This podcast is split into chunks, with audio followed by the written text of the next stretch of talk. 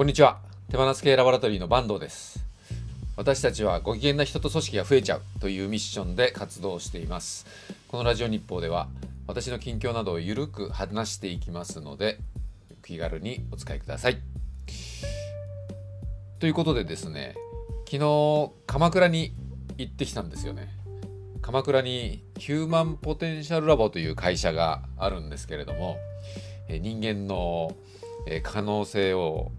えー最大限に、えー引き出すと。それを、えー五感や、えー体身体感覚に宿っている知性を、えー解放するということでですね。さまざまなコンテンツを持ってるとても素晴らしい会社があるんですけれども、え鎌倉のな鎌倉の鎌倉山というところに銀河荘という、えオフィスを持ってまして、えそこにですね行ってきまして、えーでサウナに入ってきて、えーでミーティングをやってきたと、まあ、キックオフミーティングをやってきたんですけどね。手放す系ラボの、えー経営チームというチームがあるんですけれどもいくつかのチームがある中で経営チームっていうのはラボの中でも最も暇な人たち時間がある人たちが集まってるチームなんですけども、えー全体調整とか、えーそれから、ま、全体的なビジネスモデルのデザインとか、えー基本的な組織のデザインとかそういったところを、えー受け持つような、えー担当のチームですね。そのチームでですねキックオフをやろうということで行ってきました。ヒューマンポテンシャルラボさんは去年トークライブ出てもらったり、えー忘年会にも代表の山下雄一さん来てもらったりしてですね、えーでその時に、まあ、そういう話になってですね、えー体に体へのアプローチっていうのは本当に素晴らしいなと去年体感しまして、えー昨日はですね、えーサウナサウナがですね銀河荘っていう、まあ、大きな一戸建ての、えー家をですねオフィスにしてるんですけどもその中にサウナがついてるんですよ。でいつでも入れるようになってるんですね。オフィスの中にサウナがついてるっていう素晴らしさって本当にあってですね。でサウナと、えー焚き火、えーそれを体験しながらキックオフミーティングをしようと。その2022年、まあ、どうやってラボを盛り上げていこうかというキックオフをしようということで行ってきました。で昨日はですね新年6日で大雪だったんですよね東京が。だから雪が降ってきて焚き火はできなかったんですけれども、えサウナは入ってこれたんですね。でサウナに入ったら盛り上がるのかって言ったらですね 盛り上がるんですよそれが。サウナに入りながらですね何て言うんですかね右脳が解放されるというかブレストが盛り上がったりするんですよね、まあ、それからものすごい一体感というかえー、なんていうのかな仲良くなるというかですね。そういうのがあるんですよ。なのでこれおすすめです。で焚き火は分かりますよね。キャンプとか行ったら夜焚き火をしてて火を囲んで火を眺めているだけで癒されたりするじゃないですか、まあそうやって心とか体がリラックスした状態でですね、えー交流したりコミュニケーションを取ったりするとといい質の高いコミュニケーションが取れるなと思ってます。で、えそこで体験をしてですね。私たちラボとしてはらしさフェスという、まあ、そういうスタンスで活動していきたいねと、えーらしさが、まあ、一人一人のらしさが、まあ、輝くというか発揮されるというか。でフェス感のある活動をしていきたいねということで、えーそれどうやったらもっと盛り上げられるかなというような話をざっくばらんにしてきました。去年の年末ですね2021年のうちにポイッと手放す系ラボという YouTube があるんですけど YouTube のチャンネル登録をですね、えー1000人まで持ってきたいねということでそういう目標設定みたいなものをやってたんですね。1000人まで行くとですね、えー広告収入が入ったりとかそれからいろんな機能が YouTube の中で使えるようになってきてもっと発信力が高められるんですよね。なので1000人を目安に頑張ろうということでやったんですけど最後、えーまあ、そういったことに関心持ってくれてるメンバーでですねチーム作って、えー、1000人まで行っちゃうプロジェクトみたいなことをやったらですね結構盛り上がって、まあ、それはそれでフェス感があって楽しかったんですよね。なんかそういう形で、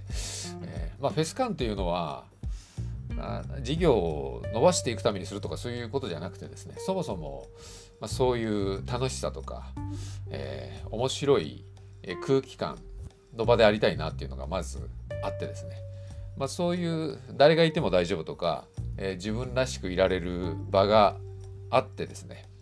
そこにいる人たちとざっくばらんに、えー、コミュニケーションができたり交流ができたりすれば自分の興味がある活動に参加したい時に参加できる、まあ、そういうようなつながりができてくるできてくるんじゃないかっていう。発想なんですけど去年の YouTube1000 人プロジェクトはですねそれで最後30日にね達成したんですよ。すごい楽しかったので、まあ、そういうような、まあ、活動をフェス化するみたいなことをもっとやっていきたいねっていう話をしてました。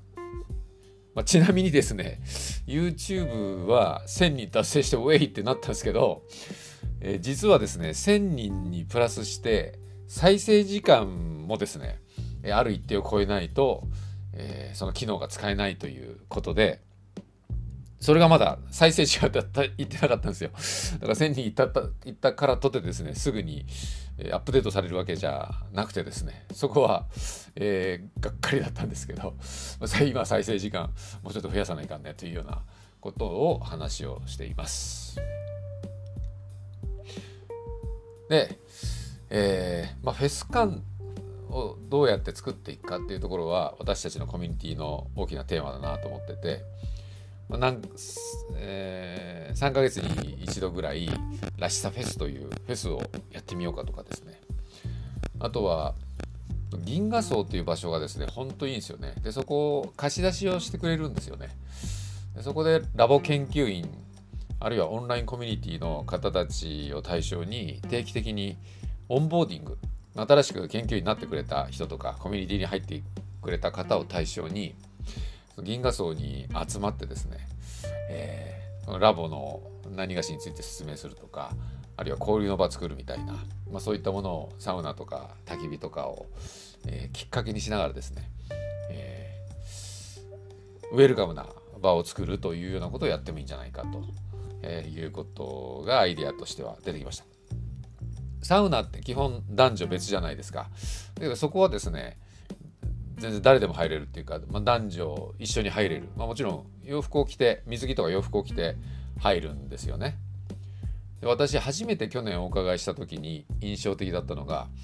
その時も仲間内で行ったんですけど、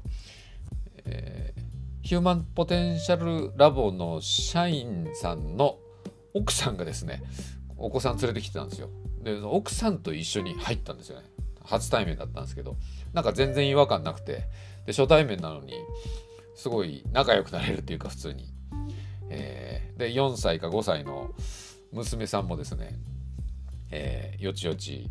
えー、中で楽しそうに遊びながら入ってきたり出たりしてですね、まあ、そういうことできたのすごいいいなと思って、まあ、そういう場を作りたくてですね、えー、そういう意味ではあの男性でも女性でも、まず関心がある人と一緒に行ってですね一緒に交流できると面白いんじゃないかなと、まあ、そういうようなことを話しました。えなので面白く活動を今年もしていきたいんでですね、まあ、そういったことで、まあ、こういうのいいんじゃないかっていうアイデアがあったらですね是非教えていただきたいなと思ってますちなみに昨日大雪だったじゃないですかだから銀河荘の場所がですね、大船大船とか鎌倉とか分かりますかね、まあ、そこからタクシーだと15分ぐらい、まあ、あるいはバスなんですけどもう山の中なんでですね夜になったら雪がめちゃくちゃ積もってタクシーも来れなくなっちゃったんですよ。じゃバスで帰ろうかって言ってバス停まで行ったらバスも運休しててどうにもならなくなってですね 結局あの山を3 4 0分かけて降りて歩いて降りてですね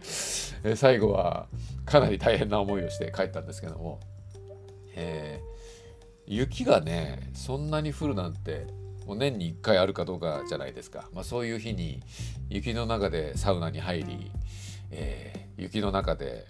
えー、整い、ね、帰りはちょっとした探検もし、まあ、そういう意味ではですね非常に思い出深い一日となりました。ということでで銀河荘はまた定期的に行きたいと思ってますので興味ある方は是非一緒に行きましょう。ということでお疲れ様です。